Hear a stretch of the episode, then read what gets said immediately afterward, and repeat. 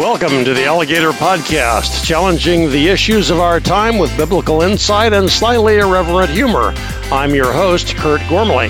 See alligatorpublishing.com for more information and dry witticisms. Thanks for joining us today. Today is Friday, June 9, 2023, and we'll start with the Alligator News Roundup for the week. Five articles we don't want you to have missed. And after you hear some of them, you may wish you had. Number five, the Western Journal Super Bowl champ had a message written on his tie as he stood behind Biden at the White House.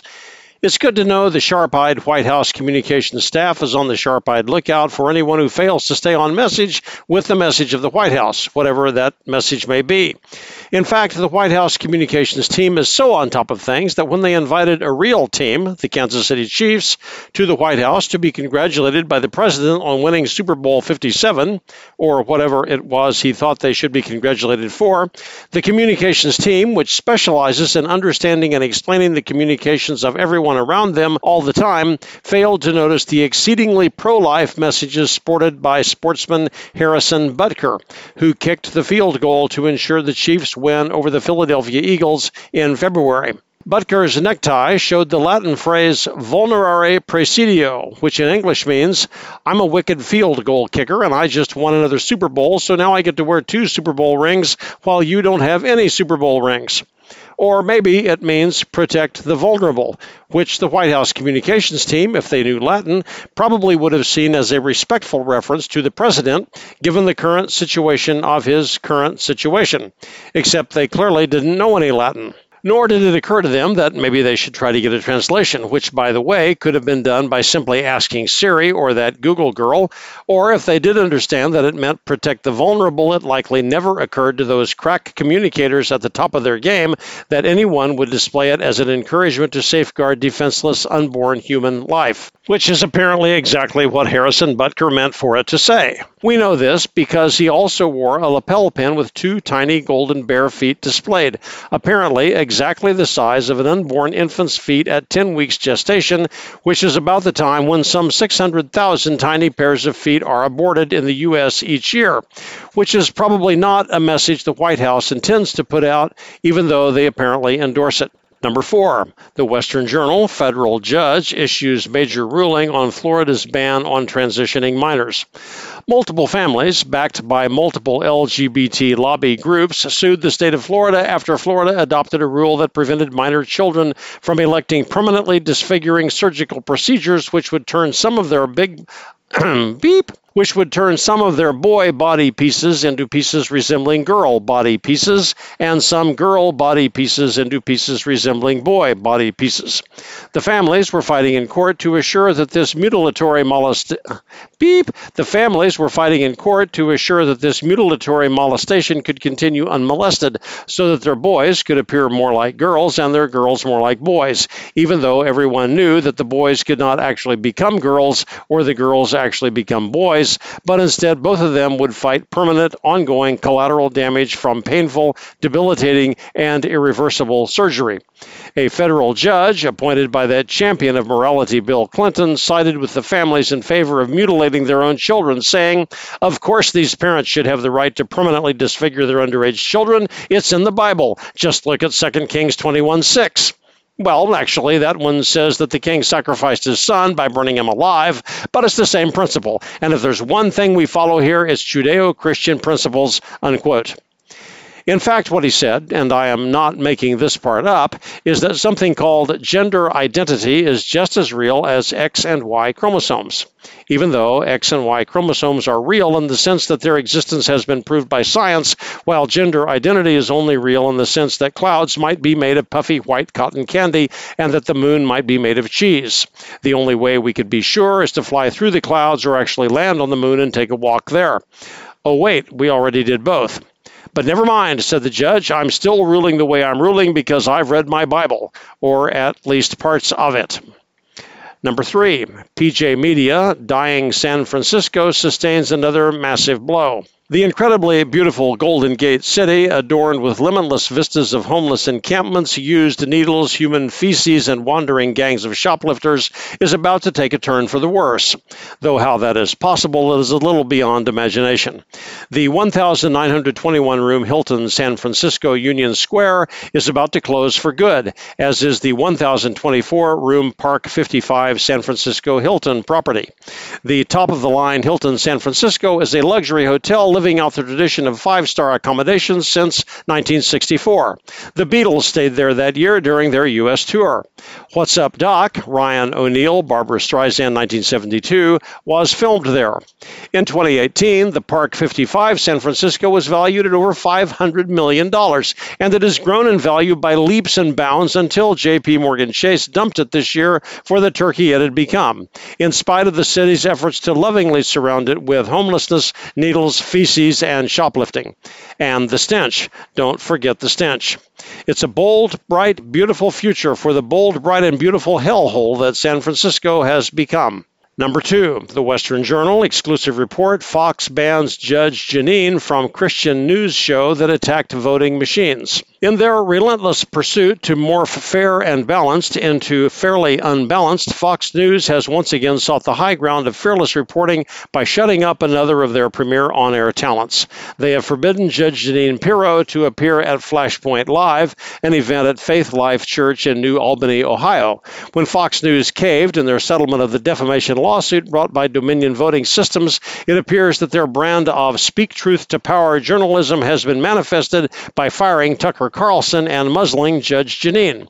The fact that Judge Jeanine's book is called Crimes Against America The Left's Takedown of Our Republic and explains how the 2020 presidential election was hijacked is more proof that Fox News stands as a paragon of something, but that something goes by a name other than journalism. We speak the truth here, said an unnamed Fox News source who declined to be named because of the crowd of angry readers gathered outside his office building with torches and pitchforks. No matter who we offend or who gets in our way, we are going to speak the truth. And the truth is that Trump lost the 2020 whoa, and the truth is that Trump lost the 2020 election fair and square, and no amount of actual empirical evidence, sworn testimony, eyewitness accounts, impossible ballot counting results, or unedited videos showing ballot drop boxes being stuffed in the middle of the night by masked and gloved couriers who made trips to and from local Democrat controlled election headquarters to those ballot drop boxes all over town is going to be reported here because that will call this whole free and fair election thing into question, and we simply can't have that in our unquenchable pursuit of the truth. Unquote. Number one, the Washington Free Beacon, adorable cows join bald eagles, whales on left wing climate kill list. Ireland, which once saved civilization by keeping Christianity alive when the rest of the civilized world rejected it, is now offering to save civilization again by killing off their cows. For their deadly cud chewing contribution to scientifically proven global warming, evidenced by the fact that the Earth's temperature has not measurably increased in 10 years and that global CO2 emissions have dropped in that decade, 200,000 bovines are slated for execution by 2030. Government policies enacted since the the Obama regime in the U.S. have dramatically improved the health and vitality of the planet through the execution of both bald eagles and whales in stupendous numbers with clean energy wind farms on land and sea, but we are not done with our animal killing spree yet. Woke has only just begun. Notwithstanding that all those cows would probably be turned into hamburger anyway, that's what it's like being an unfortunate bovine in a dominant Homo sapien world, the Irish are showing us the way to accelerate the process. At least we can all enjoy a good steak along the way to climatological salvation, except that that's probably not on the woke diet either. Thanks for joining the Alligator News Roundup. Today's blog is next. The Alligator blog for June 9 When Good Enough is Good Enough. Medical leukemia. Monday began a new oral chemo month fighting against the cowardly and unseen yet deadly FLT3 variation of acute myeloid leukemia. My favorite skunk pill requires two in the morning, two in the evening every day for two weeks. On balance, I've been healthy and active, and my oncologist continues to take full credit that I remain extant. He actually purchased a copy of Alligator Wrestling in the Cancer Ward. Lebanese accent, $20? Is that all? Do you have change for a 100 The lab work this week shows I am still solidly average, which is a skill I learned in high school. ANC, immune system, equals 2.3. Creatinine, kidneys, equals 1.7. Get the Substack app. I know some of you are not receiving this newsletter blog routinely. My evidence is only anecdotal, but some glitchy thing sometimes happens to Substack, the service that sends out these emails, and you are left to languish in unenlightened darkness without the alligator blog. So please take action to see that you are not ignored. You can do either of two things. One, better choice. If you are consuming this blog on a smartphone, go to your App Store and download the Substack app. It should be free. Once it installs, search for the Alligator blog and turn on notifications so that you get an audible bump when the blog is distributed. Two, not quite as good, but still good, find your email contacts and create a new contact for Alligator Publishing at Substack.com. This should ensure the email comes to your inbox and does not get diverted to your spam folder. If these remedies perplex you, show this to your grandchild and ask for their assistance. And please remember that there is also the Alligator Podcast, also available at Substack and at Apple Podcasts, and probably wherever you find your podcasts. Book signing, Anthony Public Library. A small group of highly intelligent and discerning ladies in Anthony, Kansas have a book club. They chose to read Alligator Wrestling in the Cancer Ward. I offered to come speak to them. They accepted and it sort of got out of hand. The event has been moved to the Anthony Public Library, 624 East Main at 2 p.m. on Friday, June 16. Bring your copy of Alligator Wrestling and I'll sign it for you. Or you may purchase one, or five or six. Get your Christmas shopping started early. See you there. How good is good enough? Some years ago, I heard someone say, the good is the enemy of the best. It was an encouragement to excel, not to settle for mediocrity when excellence is within your grasp. I get that, but I have come to doubt that wisdom. Sometimes the accessible and workable good enough is better than the unattainable best. This is particularly true when developing a new skill. If I wait to perform the piano recital until my notes and rhythm are perfect, I will end up never performing at all. Thus, I will never develop the maturity and confidence that comes from making a public presentation. It turns out that waiting for the best is merely an excuse for lazy. The prophet Jeremiah, circa 600 BC, told us that the human heart is desperately wicked and deceitful above all things.